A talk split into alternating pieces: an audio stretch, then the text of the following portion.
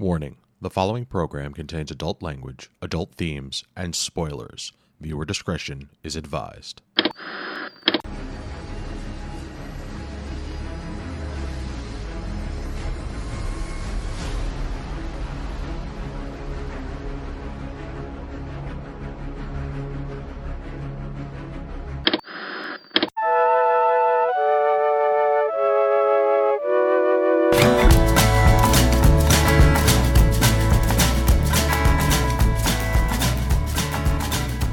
Evening and welcome to episode 104 of this week's episode for the week of November 17th, 2017. I am Chris Randazzo filling in for Evan Goldstein and joining this joining me this week is my lovely wife Karen Randazzo. Hello. And since Evan is away this week, we got some special guests to join us from the Mutant Musings podcast, Jonathan and Patty. Hey. Oh, I'm very special. Thank you. You certainly are. But before we go any further, here's your weekly reminder that you can email us at mail at geekade.com. Just include the words this week's episode in the subject line. You can let us know what you think of our show, what topics you would like us to discuss in the future, or just say hello because we always want to hear from you, the listener. Uh, so, as I mentioned a moment ago, John and Patty here hail from the Mutant Musings podcast. Why don't you give a quick rundown of what that show is all about? Uh, well, uh, we love the X Men, um, so we decided to get a microphone and uh, record ourselves talking about it. And this sucker uh, said he'd put it up on the website. So that's pretty much what that's all about. Um, so no, the Mutant Musings podcast is us uh, talking about the uh, current X Men titles. We pick a handful out uh, from the previous month. We kind of go over them, review them, make stupid jokes about them. Uh, we talk about some of the classic issues too. Uh, currently, we're going through the Dark Phoenix saga, and then we kind of just uh, BS about whatever's been going on in the news, whether it's like with movies, the TV shows, or comic book related news. So yeah, it's basically an hour of us talking about what's currently going on with the X Men and a little bit of you know past stuff too. And to uh, which X Men I want to have sex with, Yeah, which is which is funny because I'm asexual. So well, there's lots of X Men to have sex with. So I mean, true. really, They're where do you the sex men. where do you even start? I mean, there are so many to choose from. So yeah, that's There's what we so do. many to choose from. There are, man. Even the even uh, no more mutants bullshit. No, there's still plenty to choose from. Yeah, Suck it. seriously. They no more mutants. There there were still mutants. There's there's still some mutants. Nice try. and listen, somebody's got to repopulate the mutants, right? And it's true. gonna it's gonna be us. It's gonna be us. That's our job. Well, we're happy to have you on the show this week. uh, since they are our guests, we let them pick uh, which show we're going to watch this week, and uh, they picked surprise, The Gifted, the new X Men related show on Fox. We went with season one, episode one, Exposed. So let's dive right in. Um, what did you guys think of? Uh, th- what do you guys think of this show, specifically this episode, and why did we go with this one in particular? All right, so um, I was really kind of nervous when I heard about this show and started seeing news about it because it didn't look like, you know, too like in the X Men universe, like. But at the same time, like the movies haven't been very good for the most part, so I'm kind of like, all right, well, Legion turned out to be pretty darn good. Yeah, so Legion's great. yeah, so maybe this will be okay. Uh, the first episode I thought was very good. We'll probably, I'm assuming we're going to get more into detail about it, but the first Definitely. episode, the first episode I thought was pretty good. Um, it was a nice little setup, an introduction to this world that, you know, this, this, all this is taking place in. Uh, but the following episodes are, have really like, dive deep into these characters and like what's going on in the world that Gifted takes place in, which is supposed to be the real world, and it's also supposed to be the world in which like the X Men movies have taken place in, which is kind of interesting, and they might actually go somewhere with that. But so far, I am really, really digging this show, and I'm loving how they're giving a spotlight to some lesser known mutants. It's like. We've had enough of like I love me some Hugh Jackman, but like huge ass man. let the dude take a break for a little while. Like, I, you I think he's pretty much cooked. I mean, the guy's he's he's, he's old enough to play Old Man Logan at this point. So Hey, don't make fun of Daddy Logan like that.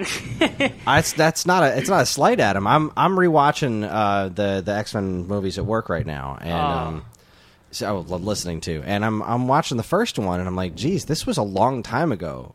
yeah.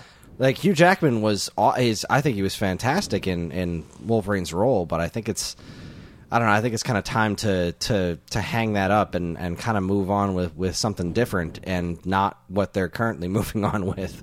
Because I didn't see Apocalypse because I heard it was pretty bad and. It was awful. dude. the, the movie universe is so muddy right now. It's it's it, X Men have always been my favorite comic book characters, only behind uh, Ninja Turtles. Like it's Nice. Ninja Turtles and X Men. That's that's that's it for me. And um, I, I grew up on the cartoon, and I was I was just thinking earlier today actually that.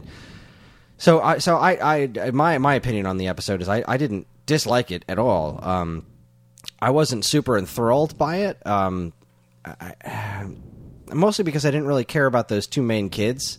Like, uh, I was more interested in the other group of like resistance fighters and whatnot. Same. And, but like, I don't know, their their kind of their their big name that they were dropping in the first episode was Polaris. I'm like, eh, not really a fan of Polaris, and uh, I, whatever.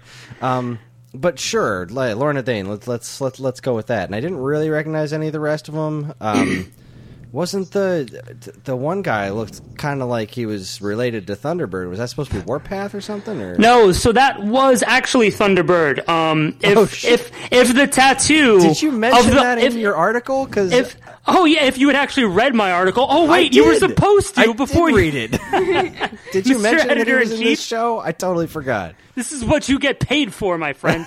Um, Yeah, And that's that- why we that- pay him nothing. if that fat zero dollars that I get. if that bird tattoo on his on his arm wasn't a dead giveaway, yes, that is Thunderbird. Um, and but yeah, it's Thunderbird with a more modern look because like, and let's be real, and I'm not trying to be like un PC about this, but like, he's not. It, his costume in the comic books is probably not going to translate that well on TV on like a modern looking TV show. He's, he's going to look like Nightwolf in Mortal Kombat 3, basically. He- it's just going to be silly. exactly what he's going to look like.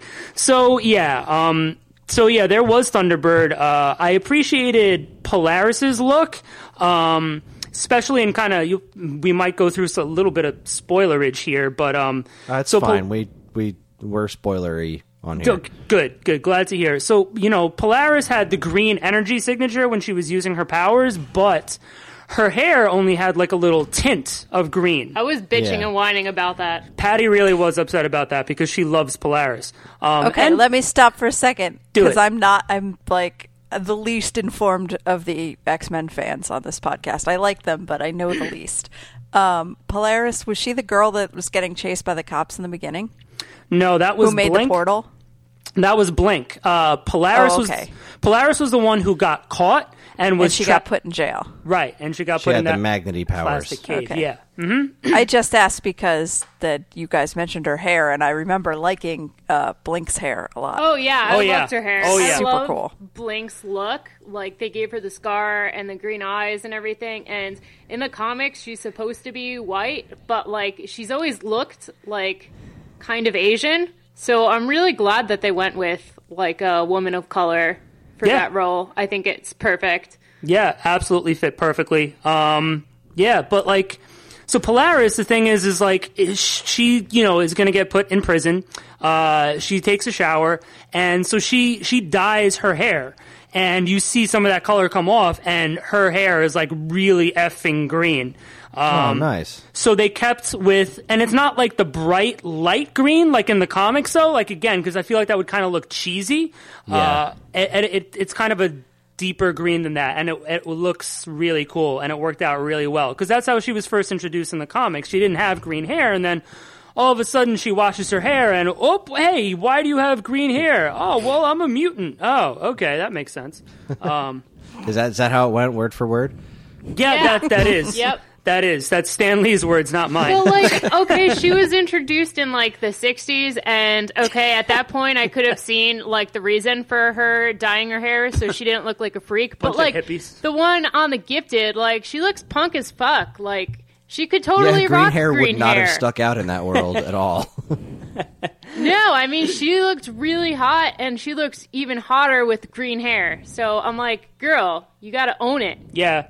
Um, as far as like some of the other uh, the main cast of, of mutants, I mean, like so we talked about Blink, Polaris, Thunderbird. So something interesting that they did that a lot of fans are like kind of like really defensive about is so that guy Marcos, the Hispanic guy uh, with the light powers, he is loosely based off of Sunspot. And he's- Really? he's, ca- so he's called Eclipse. Now in the comics, there was an alternate universe X Men story that took place in Age of X. Uh, was like the name of the universe and the crossover. And Sunspot called himself Eclipse in that universe. He had more of like a blackish purple hue. So there's so there's this character. I didn't even connect that he was supposed to be like Sunspot. Just didn't even click in my head. No, and normally like it, it wouldn't have, but like it's it's one of those like little kind of obscure facts that like if you didn't know it, it's really easy to miss. And so, hmm. you know, people on like Facebook groups and on the internet are like, oh, you know, he's an alternate version of Sunspot, and people are like, no, no, he's he's completely original. You stop it. His his name is completely different. And like, dude. Just it's tough being an X Men fan because we're some of the angriest people you will ever meet. Like seriously, And the I thing, really liked how um he like bled light. I thought that was a really cool touch. Yeah, I thought so too. when they too. shot him and the, the the the wound was all glowy. I thought that was a really really cool touch. And then he just fucking patches it up with duct tape. Like, what a fucking badass. My friend Jed used to do that. Well, dude, I mean, you know, Your friend Jed is a dumbass. that's just kind of like, yes. you know, that's just analogy for our failing healthcare system. You know what I mean? I mean, this show is nothing if not political, right? Um, but uh, no, but I, I get what you're saying about the family, um, just kind of being like, okay, well, whatever. Um, and to be honest, in like future episodes, they're developed a bit more, and you kind of get a better feeling for where they're at. But at the same time, I'm kind of like, all right, we spent about 60 seconds with these four people. Let's get back to what Polaris is doing. You know, like Yeah, like that was the thing. They weren't. It wasn't to me that they were necessarily not interesting. It's just that they weren't as interesting as Right. these other characters. And the thing that I thought with them when I first saw them that they were going to be like the Struckers, I thought, okay, so Fenris, they're going to be the Fenris twins. Because, you know, it's brother and sister or whatever, and they like help each other out with their powers. And I didn't pick this up the first time that I saw the episode, but um, when the parents went to the principal, uh, the kid, what was his name? Andy. Andy, the kid Andy was drawing a wolf in his sketch pad. So I'm like, It's like the Fenris Wolf. yeah. So I don't I don't know if that was supposed to be like an Easter egg or what. No, I'm, I'm certain that it was. So basically, the Fenris twins are these like um, Incestuous. incestuous neo-Nazi mutant twins who uh, who basically hunt other mutants for sport. Which is perfect for Fox. Yeah, which. um, so yeah, and the Fenris twins, uh, in the comics, their last name is Von Strucker. These characters, their last name is Strucker. So, is that going to kind of like tie in from the comics into the show? Well, there's a rumor that the actual Fenris twins are going to show up in the final episode of the season, and um, it's going to turn out that the Fenris twins are related to this Strucker family that the show has been kind of focusing on. Uh, which is kind of interesting. So, like, this isn't just a family of like mutants that they pulled out of thin air. They're making some sort of a connection to the comics and for the fans. So that's kind of neat too. Interesting. Now, before we go any further, uh, Karen, we didn't really talk about this at all since we watched it. What were your feelings on the show?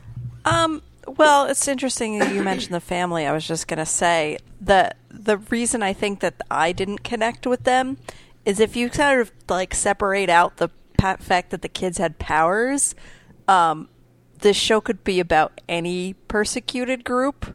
And I felt like that made it a little bit more generic. Like they're running for the border, they're like doing dirty backroom deals to get the the guys getting you know his his family to be safe and you know, making a trade with the resistance, like that could have been like an immigration issue. It could have been like, you know, the persecuted LGBTQ family, like could have been anything. And and so I was like, is this really an X Men show? And then somebody would like throw a power out. Oh yeah, it is an X Men show. so that was kind of the one thing about it that bothered me, and it didn't really super grab me. But I guess it seems like um, that they have taken some care to like you know make it cater or put some stuff in there for like bigger X-Men fans than I am. So I those are things I just didn't pick up on, so it didn't grab me as much.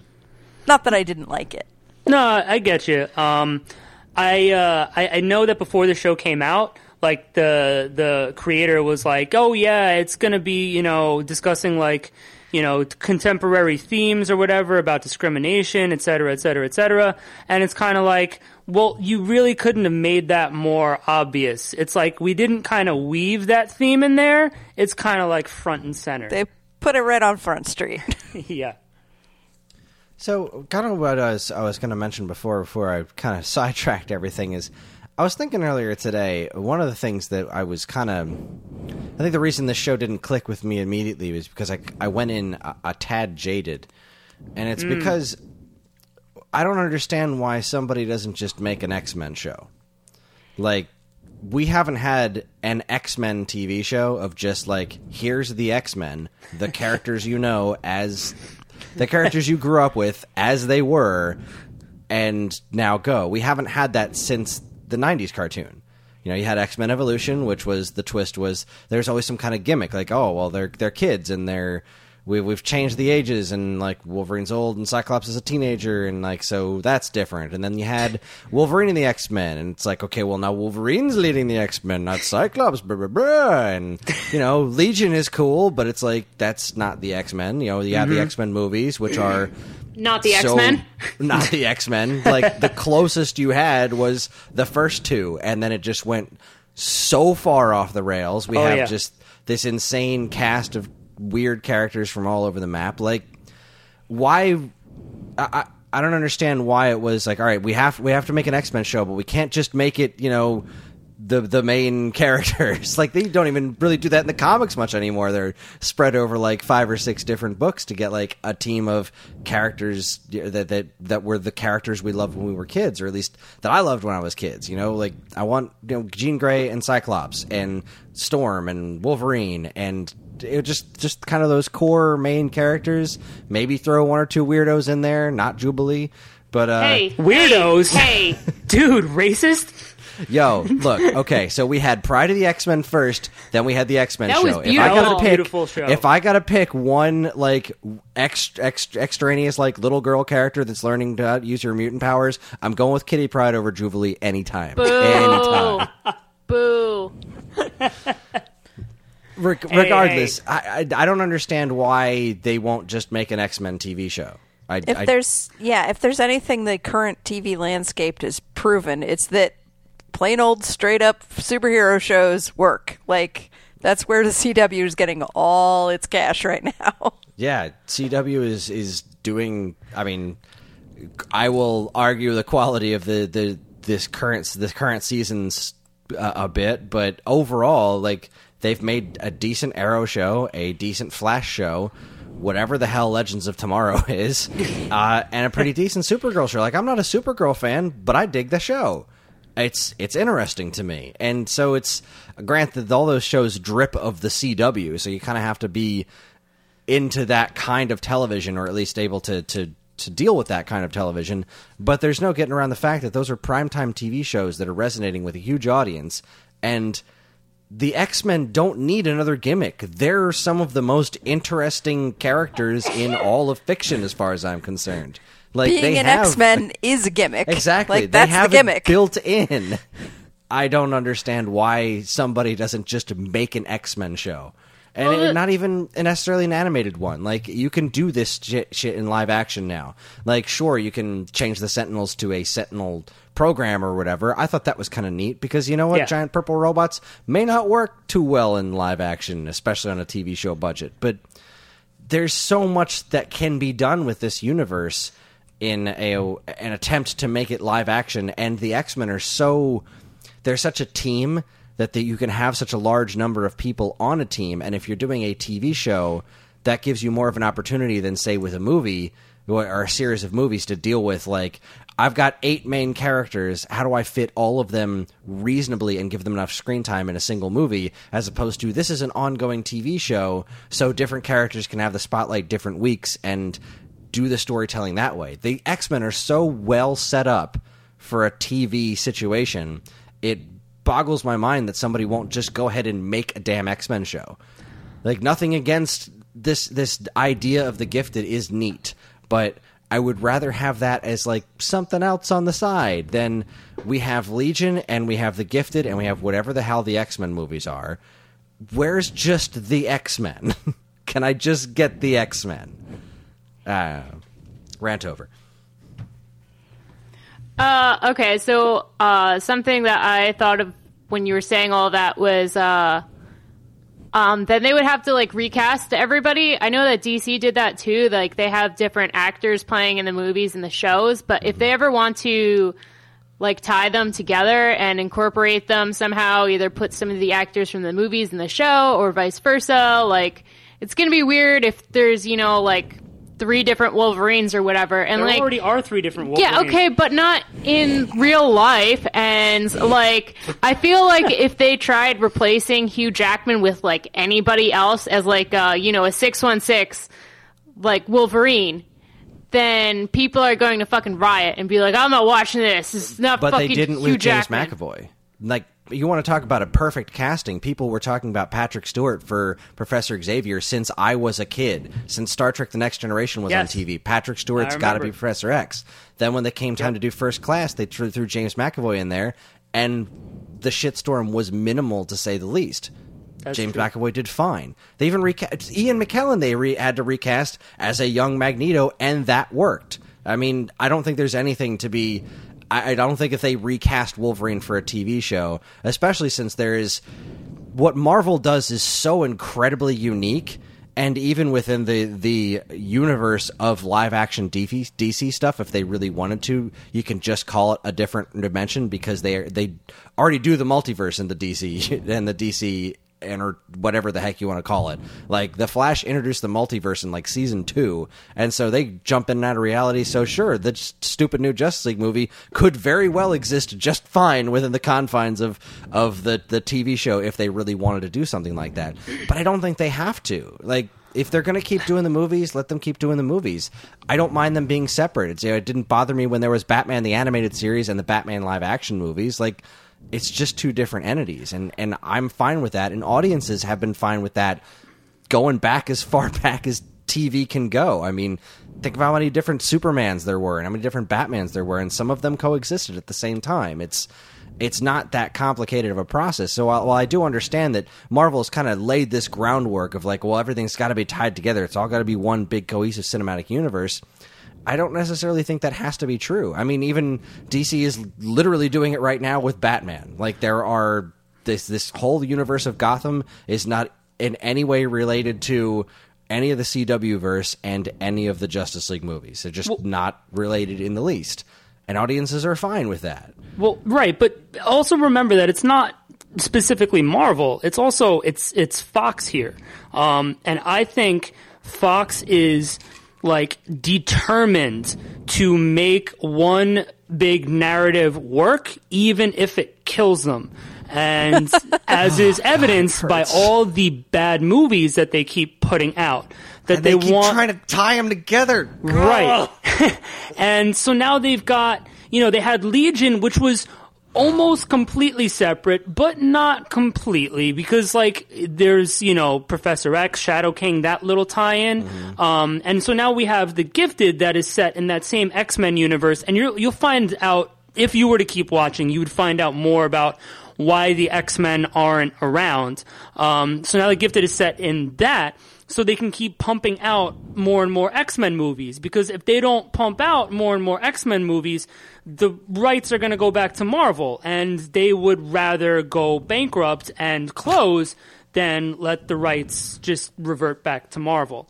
Um, but I, get exactly what you're saying, and I think it would be a really interesting venture for them to make like a, an actual X Men TV show that focuses on some of like the mainstream X Men that we all know. Or even Um, like just the original class plus Professor X. Like Jean, Scott, Angel, Beast, Iceman, Professor X. Yeah, maybe set in the modern world though, like starting Uh, out. like first class. Well, no, first class actually set up 60s. way back then. But yeah, Yeah. do that in like a modern setting, and that would be wonderful. Really, would- I, I want to see Cyclops back. back. I want to see a good live action Cyclops for crying out loud. Listen, nobody misses Cyclops more than me, and he's you know dead in the comic books, and I'm still And dead to me. I'm still I still have my shrine to him. Um, I miss the guy. I, I understand. They didn't really give him a fair shot in the movies, and I'm not a huge fan of this new one. But you, like you said, you didn't see X Men Apocalypse. You didn't really miss a whole much. Quicksilver was the star of that movie. He had like you know 20 seconds, and then you know And that I've seen was that twenty seconds. It's really neat, but they was. did that in the last movie too. yeah. I know. I know. So it was basically Quicksilver Part Two. And uh, I don't know the name of the guy who played Cyclops in the trilogy. Somebody? James Marsden. James Marsden. Yeah, okay, so I didn't know the actor's name. I hadn't seen the X Men movies until, like, uh, we started recording this podcast, actually, and Jonathan's like, we have to watch all the X Men movies. I hadn't seen any of them except for uh, First Class, and uh, so I didn't know that this guy played Cyclops, and I tried explaining the guy to Jonathan, and I'm like, you know, he's the asshole with the heart of gold. And I'm like, oh, he was in such and such movie. And he was like, Cyclops? And I was like, no, but that is also a very good description for Cyclops, an asshole with a heart of gold. Listen. And he's like, no, he is Cyclops. And I'm like, oh, oh, that's perfect. Listen, Cyclops is a fantastic character. Stop calling him an asshole with the heart of gold. He's he's beautiful. But no, J- apparently James Marsden has been in a bunch of like different movies and has played basically the same role in, in these different movies. An I- asshole I with a don't heart know. of gold. I don't. I don't. I don't go see those kinds of movies. I just. I just watch my superhero movies. That's all I need. Um. So Well, after Brett Ratner's train wreck of X three, he went and had a larger role in uh, the Superman Returns, which was a movie. I- I have didn't- mixed mixed feelings on. I didn't even see that one. It came on TV once, and I saw Kevin Spacey as Lex Luthor, and I was like, I should watch this, and then I didn't. Um, so I, I, I heard that that kind of got like mixed reviews. Yeah, I have mixed feelings about the movie. There are things I really like about it and things I don't. But you know, anyway, we're we're going off on a real X Men movie tangent here. It's, it's, let's, let's let's let's bring it back uh, back into the gifted. Um, does, does anyone have? Do we have anything else that we want to say about the show uh, before we t- uh, take a break and move on with the, with uh, this episode? Uh, I just want to say that I think it's great. Um, you know, there was a it was a quick setup to to kind of the main villain and whatever the, the you know the Sentinel services in the first episode. But like I said, they really delve a lot more into this stuff in future episodes, and it it ends up being really good. I think it's pretty well paced, and and I'm enjoying it so far. It makes me really anxious and uh, scared. So uh, I don't like it because it makes me anxious. And I'm like, I don't know what's gonna happen. I don't like this. I don't like any of this. I don't like. I don't like Striker Dad. I don't like the Sentinel guy. I don't like any of this. And Jonathan's like, it's a show. That's what it's supposed to do. And I'm like, yeah, I'm gonna go. I'm gonna go watch Doctor Phil.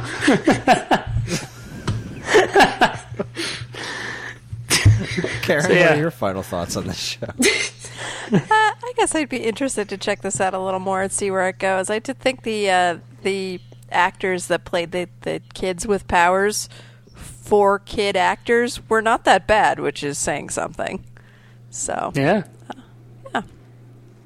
Yeah, I can get behind that. I mean, if I didn't have so much else on my you know, uh, on my docket in front of me as far as TV to watch, I would probably be a little more interested in this. I wish I could say for certain that I will I will find the time to watch this, but I realistically I I know I won't. we don't have time for the shows we watch now. exactly. We're already like two to three Where episodes this- behind on almost everything. So We're in And the same Punisher boat. comes out on Um, Friday. Punisher comes out, and like you know, we're still trying to we we try to catch up with uh with the Gifted. Punisher's going to be coming out. We have not even started uh season two of Stranger Things. Um, that's what put us or- behind on everything. Was was we stopped everything for Stranger Things. Yeah. Um, and uh, the current season of The Walking Dead, which I've kind of fallen out of love with, but I still want to watch. We haven't even started the latest season. There's there's a lot, a lot going on. Yeah, no, we gave up on Walking Dead. I I don't blame you. I was I, I that that show was very insulting with the, the all the the fake outs and The Glenn, yeah, Glenn. Oh yeah, the, the everything was just like it was always just dangling this carrot in front of her. Like, did he die? Did he? Find out next week on The Walking Dead. It was just so. It just got so cheap, and No, the it's show more didn't like used to be check cheap. out in six months. Yeah, right. Yeah, and I just I just fell out of it, and you know I I watched the whole Glenn thing because I remember when that happened in the comic books very very distinctly. I remember that and being pretty blown away by it, and then when they did it on the show and they killed Abraham, and I was like meh, and then they went and killed Glenn anyway. It's like. Oh come on! oh come on! Like really, you did all this just so that he could die here? Screw you, show. Screw you and everything about you. Yeah. Yeah. Uh, as I keep saying, peak TV is going to be the death of us all. So if that's going to be the case, I'm not going to waste my time on Walking Dead if that, that's what it's going to do to me. Exactly. Exactamundo. All right, guys, uh, we are going to take ourselves a quick break. Uh, when we come back, we're going to talk about a few things that have been going on in the news. You are listening to this week's episode here on Geekade.com. We'll be right back after these messages. Geekade's Gabby Robbins continues her reread of her favorite books from her childhood with a series that hooked her like Harry Potter before Harry Potter was a thing. In fact, this series is similar to Harry Potter in more ways than just magic. But does it hold up as well as she remembers? Find out in Revisiting the Circle of Magic series, located in the think tank. Hey guys, you remember Dean? No, who's Dean? You know, that guy who used to be on the Stone Age Gamer podcast? What podcast? Hmm. Well, he's got himself another video game related podcast right here on the Geekade, and guess what? What? What? Tell me! There's a new episode this very week. What's he talking about? The new Bubsy game, of course. How much does he love it? Who the heck is Glenn?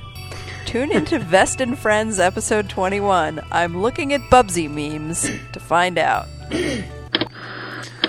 For your ninth visit to the Nonstop Comic Shop, prepare your ear holes for Jordan's vocal stylings as he kicks off the latest episode with a Thor themed parody of everyone's second favorite Steve Miller Band classic.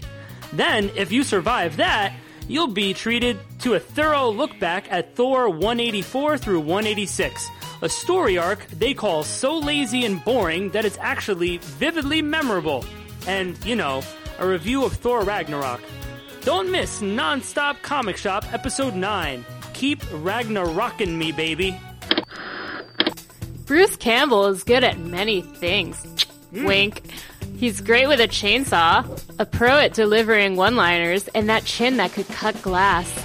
But way before he cemented himself as a B movie star, he had a sci fi Western TV show on Fox that featured action, adventure, a mysterious orb, a talking horse, and all sorts of other exciting things. Not the least of which was a dashing young Bruce Campbell. Mm. In her latest entry of her Before Their Time series, Trish Reyes shines the spotlight on the best bounty hunter in the West with an in-depth look at this all-time TV classic. Don't miss Before Their Time, colon, The Adventures of Brisco County Jr. That is a very important colon. It's Bruce Campbell's colon. Yeah. Darn tootin'. colon. Tootin'. you can catch all this great stuff plus Fart tons of jokes. other articles, videos, podcasts, and more right now at geekade.com. Uh, hey, Chris. Hey, Evan. I mean, Karen.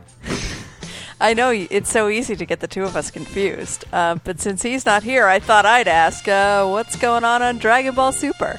Well, I think you're about to find out because it is time for the Dragon Ball Super 60 second summary starting right now. Okay, so Goku is still fighting those other two Saiyans from the other universe, Kale and Caulifla, who have fused together with the stupid Potara earrings. And of course, we're in the Tournament of Power here, and there should be no items allowed. But as you would expect, the king of uh, everything basically looks in and says, Oh, that's cool, it's now allowed. So all the other gods start throwing their Potara into the ring, and they're just like, Yo, you guys fused together, but none of it works, and two of them actually break their earrings, and it's all it's all very funny. So Goku basically accomplishes what I figured he was out to accomplish in this fight since the get go, because this fight's now been going on for I think four episodes with him against these two girls, and it was basically just all about getting Goku back to that um, uh, crazy instinct thing. Man, I can't remember what it was called, where his hair goes gray and his eye goes eyes go gray, or whatever. Uh, basically he went all Super Saiyan Blue against the fused them, and he essentially lost, which pushed him back over into Ultra Instinct. That was it. And then, of course, the episode ends right in time for him to stand there looking at them in Ultra Instinct mode. So find out next week to see what happens. There you go. 60 seconds, episode summarized. Boom.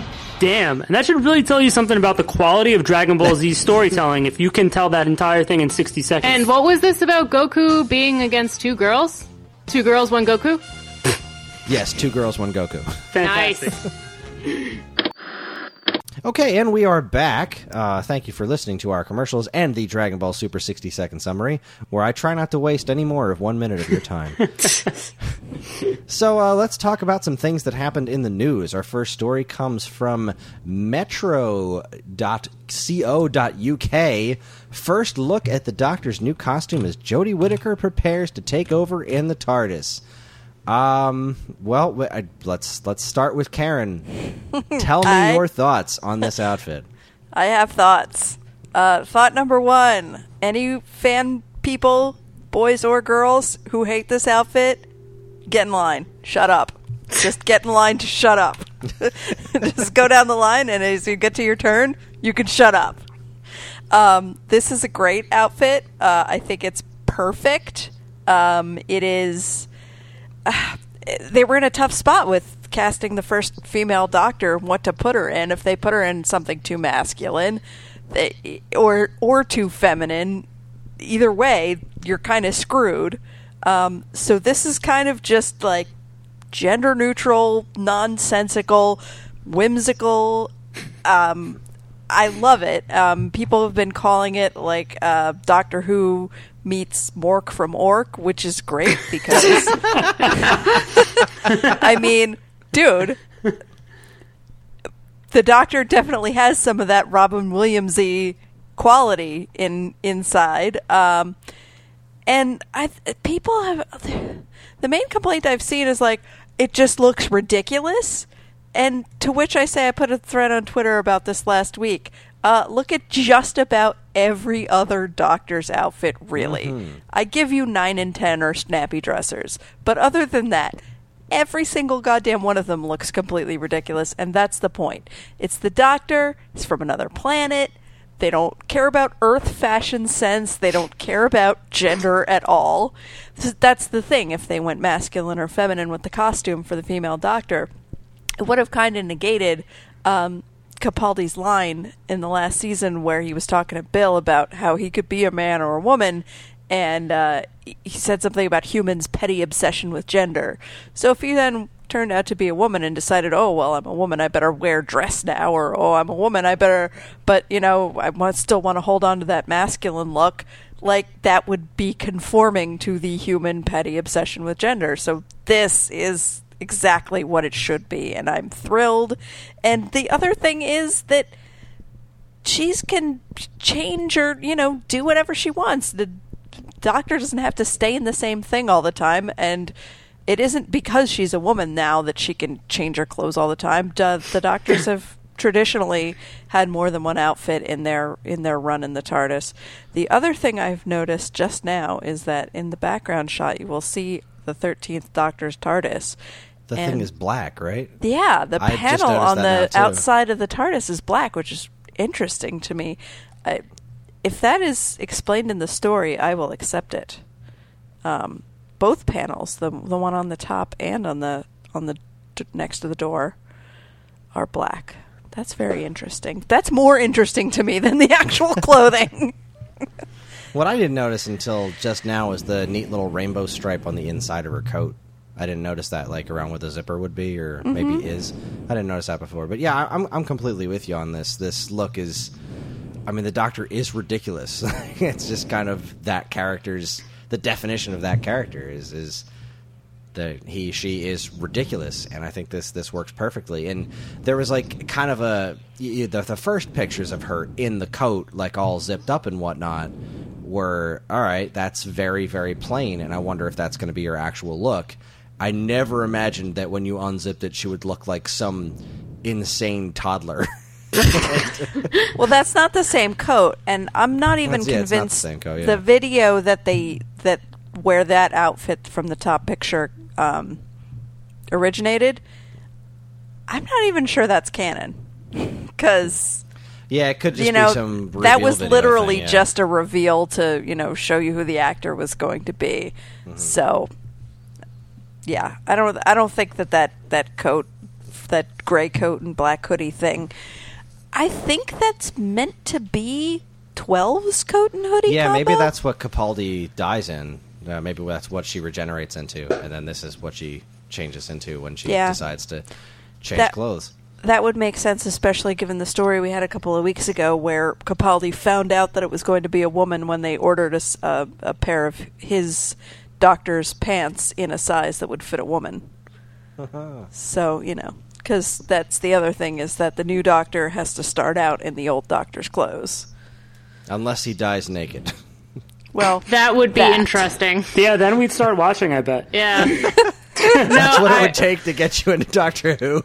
Is if the Doctor dies naked. Listen, I gave it I gave it the good old college try, but uh I just I don't like sci-fi, but I would rock this outfit. I would rock the shit out of this outfit. No, and this lady, oh, lady, this this lady is good looking. Yeah, she cute. She she she a cute. yeah, and this outfit's going to get cosplayed the hell out of. Yeah, it is. Like too easy to reproduce. Love it. Nice. Yeah, I mean, I've been saying for a while. I think this show is is in dire need of a fresh, uh, just a whole fresh look. Everything. I mean, I'm so very happy that Moffating Moffat is Moffating along and somebody else is taking over. So I'm uh, think this is about as as good as. I, I really think this is about as good as anyone could have hoped for here. I'm I'm very excited to see where this show goes.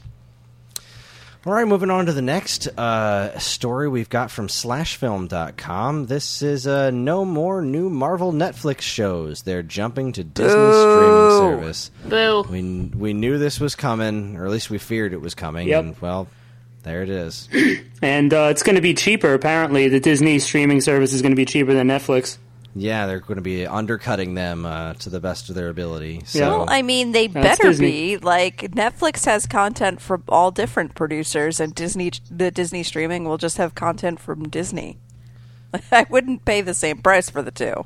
It's very true. I mean, we don't use it to watch. I mean, heck, the the the Netflix stuff. Like, there's a couple of Disney things on Netflix now, and really, we watch the Marvel stuff. Um, mm-hmm. the, their Star Wars stuff isn't on Netflix right now. I mean, the uh, I think the Clone Wars is, but you know, I can't catch Rebels on there. That's what I want to watch. So, I mean, uh, I'm interested in this new Disney streaming service so that I can catch up on Star Wars Rebels, but I mean, we don't rent the movies from there. Star Wars comes out on video, I freaking buy it. And uh, same with the Marvel movies. If I'm going to watch them again, I'll either rent them from iTunes once or I don't know, whatever.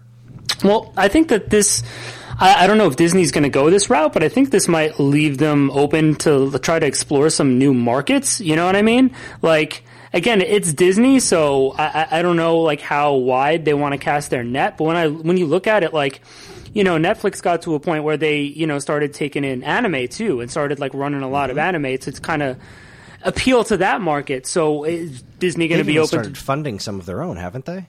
Yeah. yeah, okay.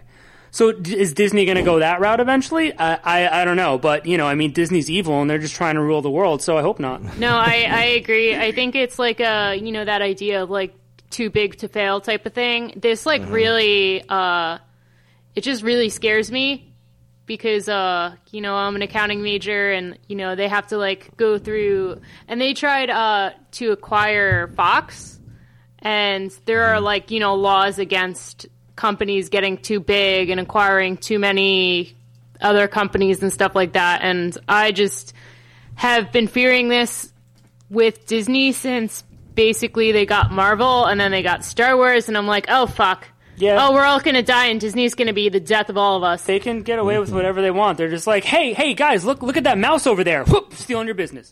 Um, so My only my only counter to that is that they've been hitting us with some quality shit, and Oh, Look, I don't love the idea of them being being the monopoly. I, I don't love the idea of them being as huge as they are, and it does make me a bit nervous. But at the same time, they fixed Star Wars. Oh, which yeah, was absolutely broken before them. it was completely and totally busted, and they fixed it. that's a whole nother endless conversation. Like we'll we'll be here all night. But I, I absolutely agree with you. First uh, about Star Wars, um, absolutely, and also there was the fear that once Disney acquired Marvel, that they were going to run it into the ground, and that we were going to see all these team ups of like Disney characters, like with Spider Man, and like mm-hmm. that hasn't exactly come to pass. So No. I guess as far from like a content point of view, which you know, as a consumer, like that's what's important. Like they haven't been really doing wrong. It's just as a giant corporation with this big evil cartoon rat, like it's it's a little scary. It is. It's a It little is definitely a little scary. I wish they uh, really my my biggest complaint with Disney is they haven't made Tron three. make it happen before Jeff Bridges is too old to do it. You got to make it happen. Come on. And the thing is that uh, they actually, um, like, basically made a law for Mickey Mouse that he wouldn't go into the public domain. The public domain. I remember that. yeah, it's called like the Mickey Mouse clause. I mean, not like technically, but that's what you know everybody calls it. And I mean that's that's such a fascinating story because like yeah, I mean Mickey Mouse should go into public domain once he reaches 100 years old, but he's the, like the company is still relevant. So like I see Yeah. the point of of, of I see both sides of that. Like it, it's really it's really an interesting thing to look at because it's genuinely like who when I guess when they, they thought up these laws really who thought that something was going to stick around and be consistently relevant for a hundred solid years but um I, that that's the case with with Mickey and it's it's it's fascinating that I don't think it would necessarily have been fair to make uh, Mickey public domain after he reaches 100 years old. But then again, that's the rule. You know, it's, he's 100 years old. Everyone else should be able to use him now. So I, I don't know. It's it's it's it's a really interesting thing to think about. It's also because um, so many of Disney's movies and stuff are based off of things that they've taken from the public domain. So it's kind of like, you know, like, hey, we're going to use all of this stuff and not pay anybody for it. But that's our fucking mouse and you can't touch him. And if you like try to draw something that looks like Mickey Mouse ears, we're going to sue the shit out of you. Yeah, they are uh, they are pretty brutally relentless with uh with that kind of stuff. Look up the history of Uniracers for Super Nintendo. Good times. Nice. Okay. All right, so so moving on to uh, our next story here. Now this is a so so this is something that we're, we the next couple of stories are, are kind of tied to here as um th- this basic th- thing that has been going on all over uh, the entertainment industry right now is lots and lots of accusations about um, sexual misconduct and sexual assault, and it's been pretty gross and, and, and pretty difficult to look at. But um, so the first one we're going to talk about is uh, from the blast, and uh, according to this article, Kevin Spacey can't actually legally be ousted from House of Cards because of the allegations, because there is no morality clause in his contract. Neat. Um, there's Can they no just mor- get rid of him because he's a piece of shit? there's Yeah. no there's no morality Yeah. clause in Kevin Spacey either. Apparently. Um, Oh, Whoa, zing.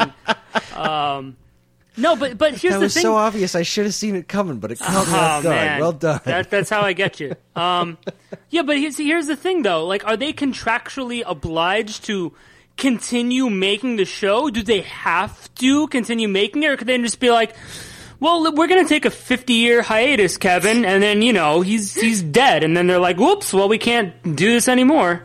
Time to recast him. yeah, right. With uh, Kevin James, right? Yes.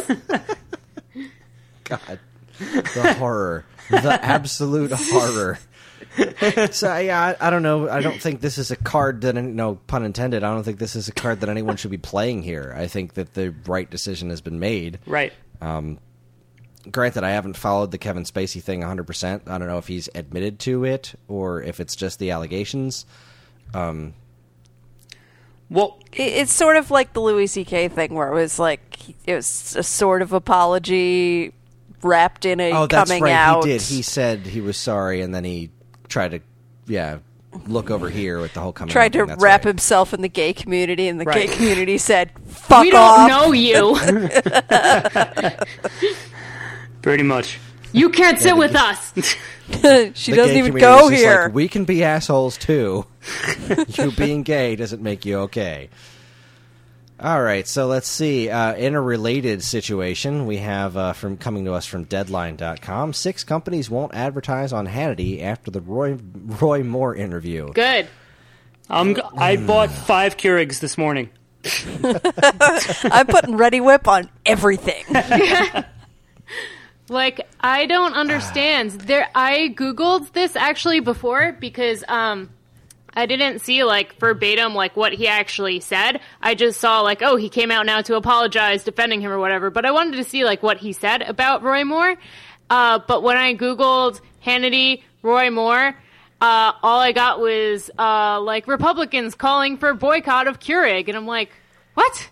You're going to boycott Yep. Keurig for boycotting Hannity for defending child molestation. and like I, I don't even think that was really like I don't think boycotting is the right word here. It's just that these companies don't want to advertise on this show Right. because this situation is volatile. Because Yeah. I believe that unlike uh, what we talked about Louis C.K. and uh, Kevin Spacey, who have admitted their wrongdoings, I'm pretty sure Roy Moore is like Still, not yeah. flat out denying it, but not exactly admitting it either. And It's more like a, if I did it, it's okay because Well- it's okay to do that kind of thing. Actually, in- according to the Bible, Jesus and Mary, they yeah, well, there was that, that but was, like somebody somebody new just came forward and he's still like denying it. And more people are saying like who knew him at the time and you know knew that he kind of creeped around the mall and looked at like young girls. They're talking about that and he's he's denying all that too. So I, I don't know. The guy's still still running you know for senate. People still seem to want to vote for him and Hannity wants to defend him. So this is what happens man. I'm I'm with the people on Twitter who are saying things like when uh, when Dick's Sporting Goods uh, pulled their sponsorship or their advertising today. People on Twitter were saying, "Okay, get get out there and smash your own dick with a hammer to protest." That's amazing. oh man dicks pulled out. Oh. So it was a car company that pulled out and was like, "All right, all right, everybody, go crash Go your crash cars. your cars. drive them into a wall." And uh, the thing that's really upsetting is uh, when I came home today, my mom is a conservative, and you know she listens to all this like talk radio and stuff like that. And I was going to the kitchen where she was sitting and listening to this to get water or something. And I am not sure who the personality she was listening to at the time, but was saying that uh, the Me Too thing was basically just like uh, girls who were like out to look for attention and wanted to feel like important or something. And I'm like, Mom, are you fucking kidding me right now? I got so mad that they're like, I don't listen to that side of it, but that makes me like so mad as somebody who, you know, bad shit has happened to in the past. And it makes me really angry that people can defend that or say, like, oh, well, there's no evidence.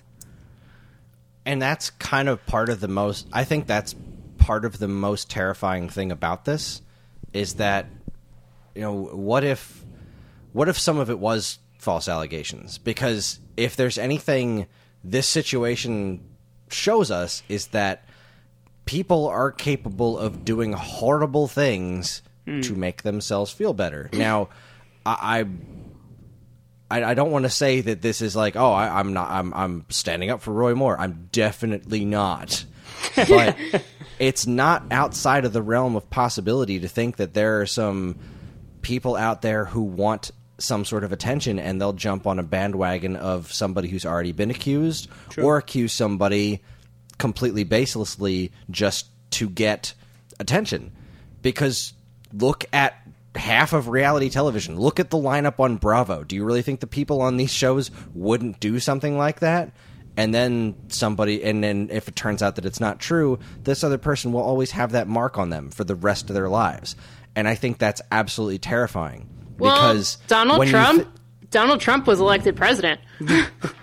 and that's the most terrifying thing of all. Yeah. but we're looking at a situation where it has now become uh, uh, there's so many victims that are being empowered right now to come out about their stories, and I think that is phenomenal. I think it's also terrifying because it just kind of now we're shining a spotlight on just how deep this rabbit hole of awfulness goes. But at the same time, like you have to at least think about the possibility that if somebody takes advantage of this the wrong way, it could ruin somebody else's life for no reason. And that it's terrifying to me. It, this whole thing is absolutely terrifying because this is one of those things that you have to take somebody's word on. Yeah. Like if somebody was uh, sexually assaulted 10 years ago, there's probably not going to be any sort of physical evidence on that. And then you've got to take people's word for it. And that's frightening because it's very reasonable to think that for the majority of these cases, the monsters that ha- were in the position of power probably took advantage of, of these women because that shit happens all the time. But you've also got to, I, I, at least when I read these stories, there's always that niggling thing in the back of my head. Holy crap, what if these people who are accusing these people are just as awful as the people that they're accusing and they're villainous too? It's frightening to me on, on every conceivable level.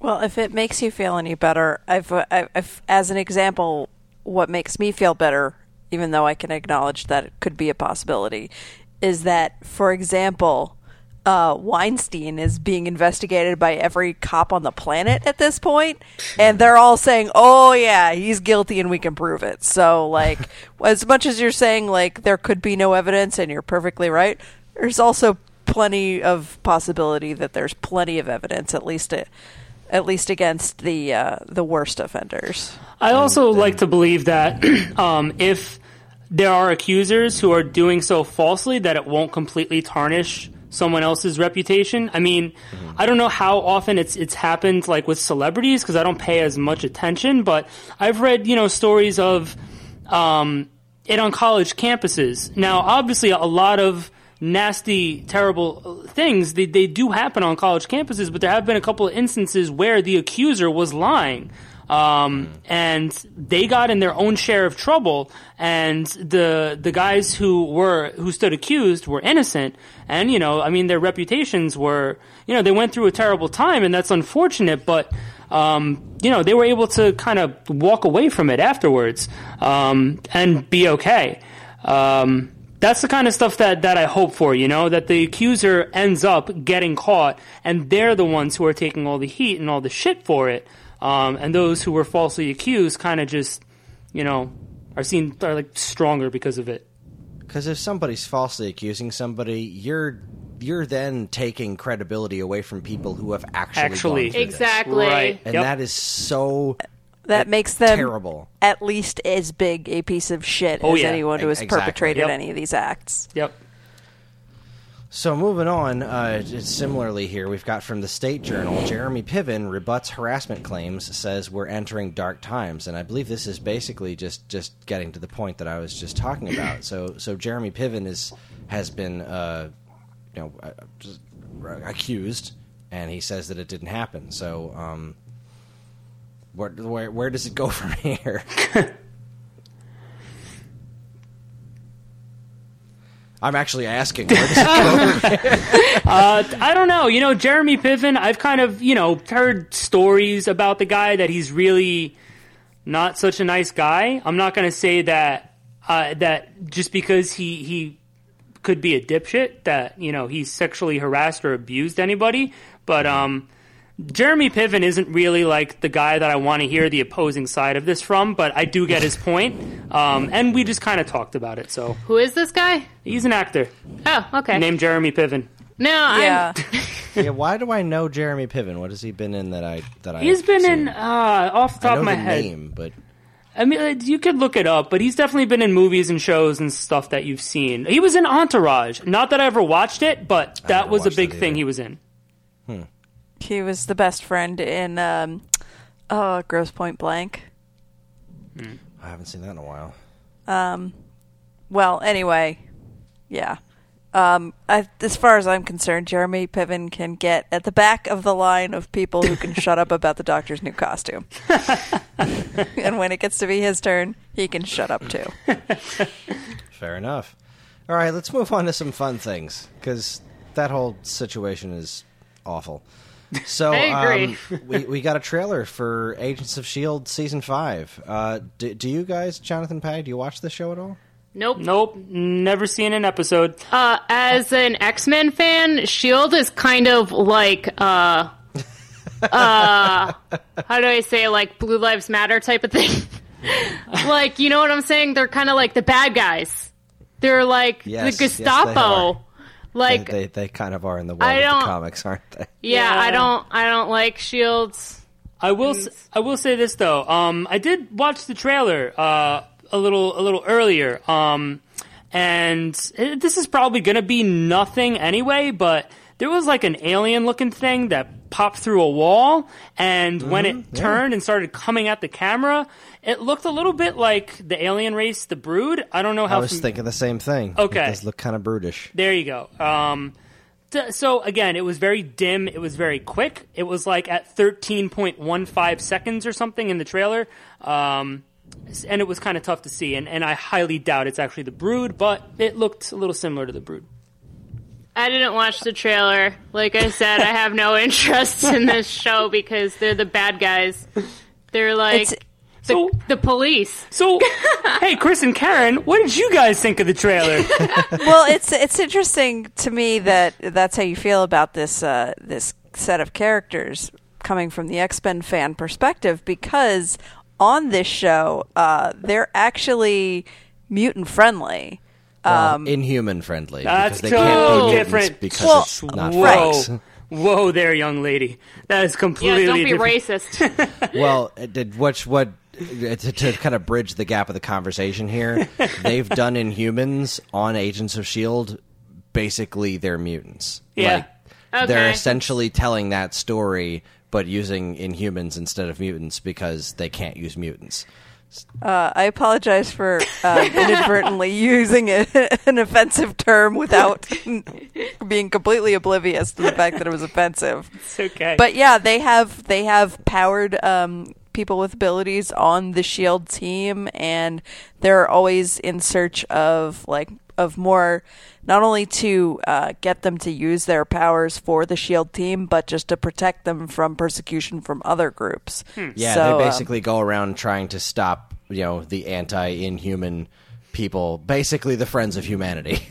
oh, nice. who, who ex- there- there's there's different versions of that floating around, and Shield, you know, tracks down and protects Inhumans who are being persecuted, and sometimes recruit, recruits them to join the team. Okay. But of course, they are Inhumans, so there's weird shit like Terrigen mist and crystals and whatnot floating around in there. But uh, and I don't know how, if at all. I didn't. I know it must relate to that Inhumans TV show, which was I didn't watch. Mm, Same. We didn't watch it. Did.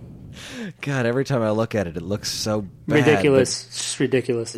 This show uh, surprised me so much because you know we watched the beginning of it because we were super big into the MCU at the time and it was you know Joss Whedon related and it seemed like it was going to be a good time and it was such a generic action show and and not really very good with like only a couple of vaguely interesting characters and then like halfway through season 1 they do this 90 degree turn with um, the Captain America: The Winter Soldier, and half of the half of the show is like, oh, Shield's actually been Hydra this whole time, and like figuring out who's good and who's bad, and it just the show consistently has been really good since. Um, just this last season, they did a whole weird thing with life model decoys and Nice. it was really, really fascinating stuff. And then at the end of the last season, Coulson wakes up in space, and we're like, "I'm sorry, what?" so I'm really excited to find out what the hell happened. Yeah, I totally forgot about the space thing, and I'm pretty psyched about it. Yeah, because like they did all this great stuff with Ghost Rider. They did the Robbie Reyes Ghost Rider, and they did him wonderfully on the show. Uh, and then like I don't even remember exactly how it ended because they did this whole weird thing where they were stuck like basically in the Matrix. Um, because this LMD was trying to like take over the world basically by making the Matrix, and so like they were stuck in there for a while, and they got out and they beat the LMD, and then like something happened, and then like they were in space, and that was just that was the season cliffhanger. I'm like, what? so I don't know if they're bringing Sword into this. Um, Ooh, that'd be interesting. I mean, I figure Shield in space is basically Sword, Sword, right? yeah. So Yeah. that would be really interesting. Um, what's that green haired lady's name? Abigail Uh, Brands. Abigail, Abigail Brand. Brand. They could bring in. Like- well, no, they couldn't technically bring in Lockheed. I don't think. But No, I uh, don't think so. That's probably tied up in Fox. Yeah, that would be interesting though. And and listen, it's just it's one of those things. Like a- again, there's been just so many things to watch and so many things to do for five seasons now. I guess that we just never got around to it. It's not that it doesn't look completely interesting, but like I will say this. I love Phil Coulson as a character. I love Clark Gregg as Phil Coulson from the like the Avengers movies. Like a show featuring him, I'm sure is fantastic. Um, and the whole Ghost Rider season looked interesting too. I, I had read, I think though, that like the budget was just too much for them to keep doing that and the effects for that. But I don't know. That looked kind of effects were really, like, shockingly good for for the whole Ghost Rider bit. And it But did go away for admittedly- a chunk of the season. Yeah. Yeah, they did also not do too much of him, like on fire and it with the skull and whatnot. No, that's what you're really I there for. Yeah, and, and I think they did enough. And like when they did it, they did like they didn't screw around. Like they usually, if he was gonna go all Ghost Ridery, they usually showed like the skin burning off his face and stuff, like all close up. Like they knew the budget they had, and they really did a good job of working within that. And let's be real. That's why you tune in to see the skin burning off. Exactly, Right, That's guys? what we're here for. Right. That's Flaming what I would skin. watch it. All right, let's see. We're moving on. We talked about this a little bit last week, but uh, SuperheroHype.com has confirmed that Amazon will officially be adapting J.R.R. Tolkien's The Lord of the Rings. Uh, Yay! cool. All right. I'm in. Those were movies, and then before that, they were books. I Yeah. I didn't see the books, nor have I read the movies. But they were things. But they were things, and I read The Hobbit, and I saw the first Hobbit, but it was midnight, and I fell asleep, and it was 3D, and I got dizzy. Yeah, So and the Hobbit what- movies weren't really good. They Oops. just weren't really all that good. I mean, the book They- is like 80 pages. How are you going to split it up into three movies? 80 pages? Really? No, it's longer than that, All but it's like you can It's read it in short. a sitting. Okay. Yeah, Yeah. well, they they if you watch all three of them, you'd see the You stretching. wonder what like- the hell just happened in nine hours of your life. Oh my god. It's god. like, wow, man, this is like Listen. this story has been going on way too long. They and it's so assigned that- sad because they- the cast is so good. Anytime you get to watch Gandalf, you know, Ian McKellen as Gandalf is wonderful, and I don't know, uh, Martin Freeman as Bilbo is great, but it's like it's really hard to give a crap about the story by the end of it because it's like I really don't care if the dwarves get their homeland. I really just want to see uh, Benedict Cumberbatch as a dragon, and then you do, and that's great. And then they get back to all this other crap, and I'm like, I God damn it. care. Which this is this was this is why I was here. I wanted to see Benedict Cumberbatch the dragon, and we got to see Benedict Cumberbatch the dragon, and it was great. Nice. But then that ended, and there was still And why are so we much still here? movie. Way too much movie there. But the original Lord of the Rings movies, I absolutely adore. I think they're phenomenal. And uh, I've never finished reading all the books because I'm not that much of a reader, and Tolkien is dense.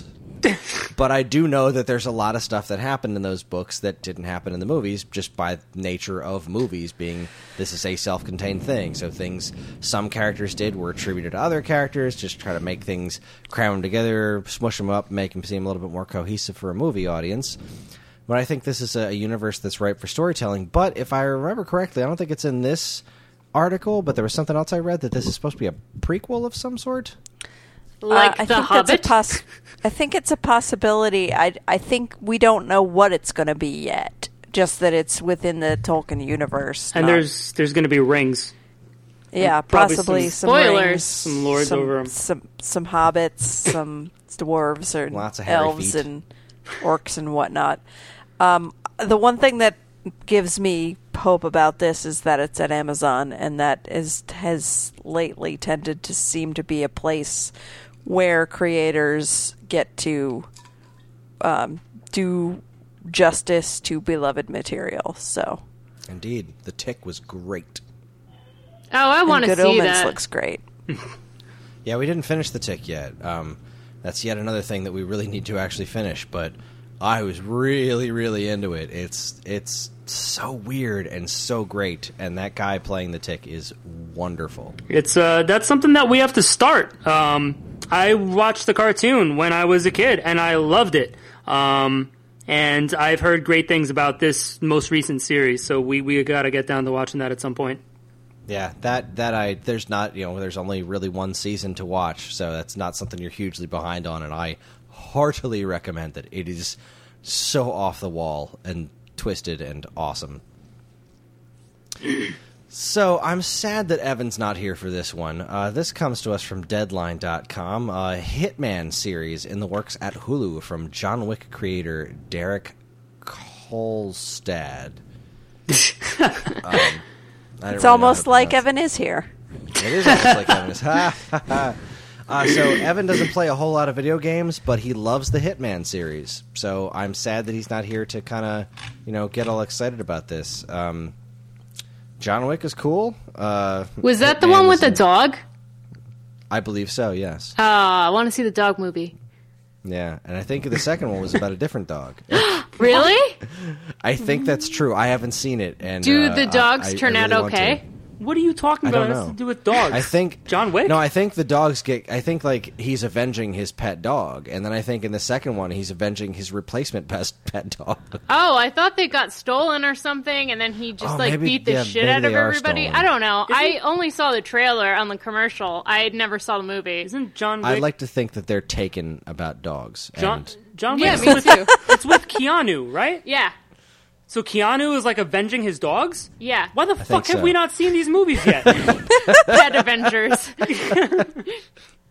Jeez, man. it does. It gives new meaning to the term pet avengers.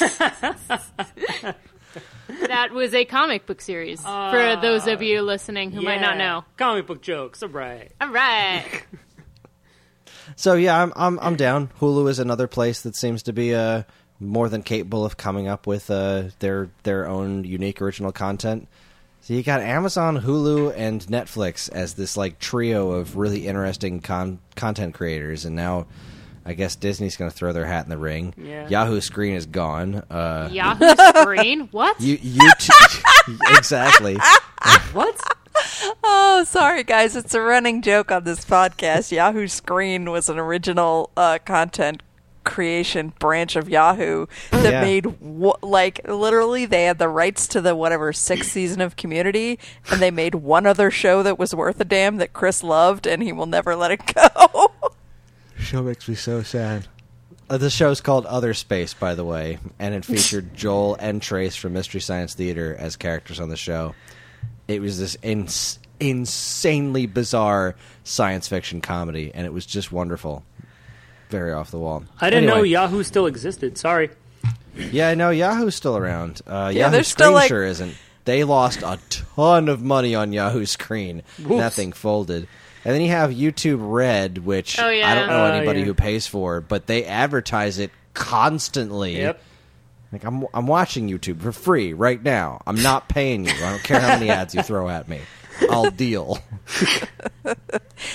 So speaking of which, you guys going to uh, let us use your Hulu login so we can watch this shit? Oh, we we canceled Hulu a while back. Oh damn it! Yeah, I have sorry. I have Crunchyroll and Funimation. We can trade. You guys want to watch anime? Yeah, Yeah, if you guys want to watch anime, I got you. I I go through nefarious means to get my anime. Ah, All right, let's see. Well, this next one I have. I'm just picturing you doing like a deal in a back alley to get some anime DVDs. No man. No, That's he's- how I watch Dragon Ball Super every week. he's I, I just- go out, he's getting hentai. find an alley. he's you just got the la- you got the latest subtitled uh, Dragon Ball Super. Yeah, I got got what you need. he's he's just typing into Google Dragon Ball Super episode seventeen online free. Yeah. and then it's gonna be like. Hot single ladies available in your area. my husband just died, and all I want is for you to look at my pussy. and Dragon Ball Z. And Dragon Ball Z. do you like Dragon Ball Super and Russian women? this local single Russian woman is for you. And then Karen Oh, just in the the internet is a weird background, like. Oh man. Chris, what kind of sites are you going on? Oh God, think of the children. Stop it. So let's see. This next one I have absolutely no opinion on, uh, but it is news that is newsworthy to people who know about it. Uh, this comes to us from TVLine.com. HBO's Deadwood revival movie Eyes Fall 2018 production start. Has anyone here watched Deadwood? No. No, I killed my wood. Nope. I used Nope. to get it confused with Torchwood, and I said to my friends that I wanted to watch Torchwood. And then they told me that the guy who played Spike in Buffy made out with John Barrowman, and I was like, I'm definitely watching that. And then it was And then you realize John Barrowman's made out with everybody. Yeah, well, okay, there's that, but also it was like some kind of Doctor Who stuff, and I'm like, ah, uh, this is nothing like what I expected, but I did enjoy the makeout scene, and the guy, uh, what's his name? James Mars? No, James Marsters. James Marsters, yeah. He said that he preferred making out with John Barrowman than Buffy because Buffy was a bitch. Sarah Michelle Also, Gellar, right? tying it all back together, James Marsters, Marsters played Piccolo in the awful Dragon Ball movie. Oh, Really? man. I never Yeah. saw that, The but yeah, I didn't want oh, to. it's it's painful to watch. It's brutal, and James Marsters was very sad about that movie because he's a big Dragon Ball fan, and so when they said you can be Piccolo, he was like, "I'm in," and then. There's, And there's then it lots of- sucked. Then and it then it was sucked, and James Marsters was sad. I met James Marsters once, and I told him, I said, "You know what? You were the only good thing about that Dragon Ball movie," and he was so happy to hear that. Aw, you made he his really day. Appreciated me. Uh, that's what he said. He said I made his day. He really appreciated hearing that because he he did. He tried on that movie. He made them like fix his makeup and stuff. Be like, "No, this isn't what Piccolo looks like. Stop it." And Oh man. And uh, I think uh, Fiona and what's his face from uh, Shameless were in that movie, right? Yeah, I don't. I've never seen Shameless, but yes. Oh uh, man, you got it. Goku to. and Bulma were in, or the the people who played Goku and Bulma are characters on Shameless. okay, you got to watch that show. It's great. Yeah, I love uh, William H Macy, so it's Hell like yeah. that's that's on my list of things to see someday. Okay, just not while the children are present. It is very Oh, inappropriate. yeah, no, no, God no. I pause it anytime my mom walks in the room, and she's like, "What are you doing?" And I'm like, "Don't worry about it, mom." Trying to look at nudity without you here, mom. God. So yeah, Deadwood. It's uh, happening. Yeah, I mean, none of us have seen it, but I know people who love Deadwood love Deadwood, and they're super sad that it isn't around anymore. I think it didn't get a proper ending, and so the fact that it's having this movie um, revival thing is, uh, I don't know, very heartening for fans of Deadwood. So, as a public service, it's happening. They're going to start making it next year, it looks like. Woo. Um, so, hooray for you, fans of Deadwood. There you Good. go. Good work, fans of Deadwood, making it happen. You guys did it. Cool beans. You did it. Crack that champagne. Mission accomplished. All right, so our last story uh, is is just a delightful headline. This comes from uh, EntertainmentWeekly.com. Ed Helms returns to Comedy Central next month to host Fake News Special, and the show is called "The Fake News with Ted Nelms." now that I'm I'm game. I'm sold. So down for this. The only thing that bums me out about this is that it's special and not just A series? going to be around forever. Me too. Yeah. I would watch that every day, honestly, even if it's at 10 o'clock at night, which is late. I would watch. Just set an alarm to wake up Yeah, for that seriously. for that half hour. I on. would do that. I would I buy miss the time TiVo. in my life where where I would watch uh, the Daily Show every day. I, I Me miss that time too. in my life. Yeah, I, I remember watching it a long time ago when, you know, Colbert, Helms, um, probably even Carell was still on there. Like, oh man. Those I'm are the days. So old Those now. were the days. and it's not that the show's bad now. Like I think Trevor Noah does an excellent job, and, and I like the every time I catch a bit of it, and there's some new correspondent on there. They're usually pretty funny. I just you know I don't have the, the time in my life for it anymore. Yeah, which, same. Which, which is profoundly sad. I think he's too nice on people. So I never really gave him a chance, though. Not from what I've seen him actually say from clips. Like he seems like a nice guy. No, he was being really nice to that Tory girl.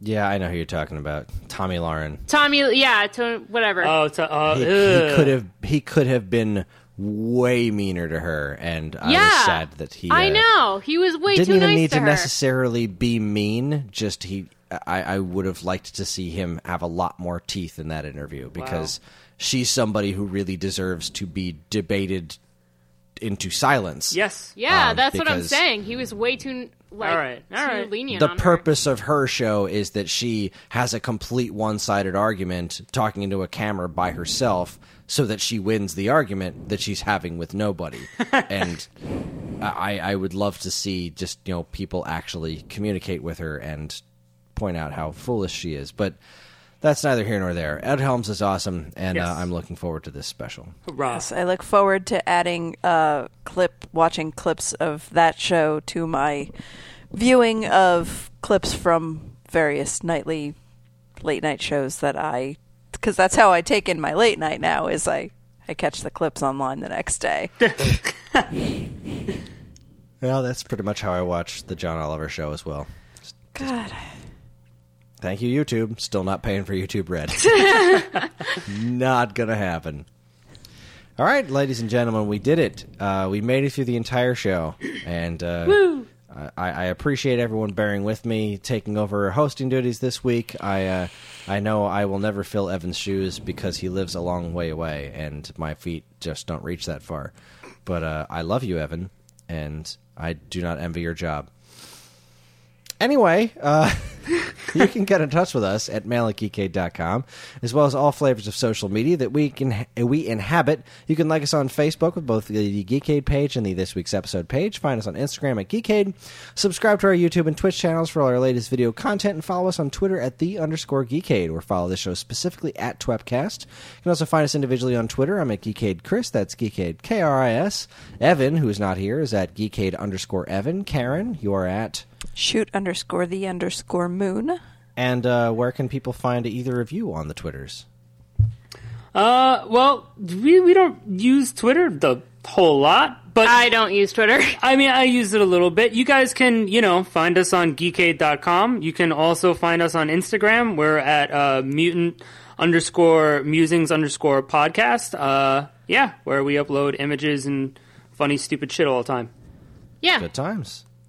All right. If you're interested in more information about anything we discussed here tonight, be sure to check out our show notes. And while you're at it, you can also subscribe to this and any of our other wonderful podcasts on iTunes or Stitcher. Or if you're super nice, you can leave us a review because any and all feedback is welcome and appreciated. Again, always remember to keep your eyes on geekade.com where we consistently fail to post something new every single day. All right, goals. Goals. uh, so I don't have anyone to throw it back to, so I guess it's just going to be me. So I'll say, uh, Jonathan, Patty, thank you very much for for. Thank you very much. a- Yeah, thanks for of course, having it us. was a- it was a blast having you guys on the show. Uh, Karen, thank you as always for. You're for- welcome. Uh, programming note: I believe next week we will be taking on Stranger Things season two when Evan has returned into the fold. That is correct. Uh, I'm. We believe that Evan has watched the entire show, and he will uh, be back next week. And that's that's the goal. That was my pick for last week, and it stands true today. Next week, we will be talking about the entirety of season two of Stranger Things. So uh, that's going to do it. That's going to wrap up our show. Thank you, everybody, for listening. And please feel free to contact us. We love to hear from people and hear that people are listening to the show, if any of you truly do exist, or if we're just shouting at the darkness. Um, either is fun. I love shouting at the darkness, it has it coming. So uh, until next week, thanks, everyone, for listening, and good night. And this concludes our broadcast day.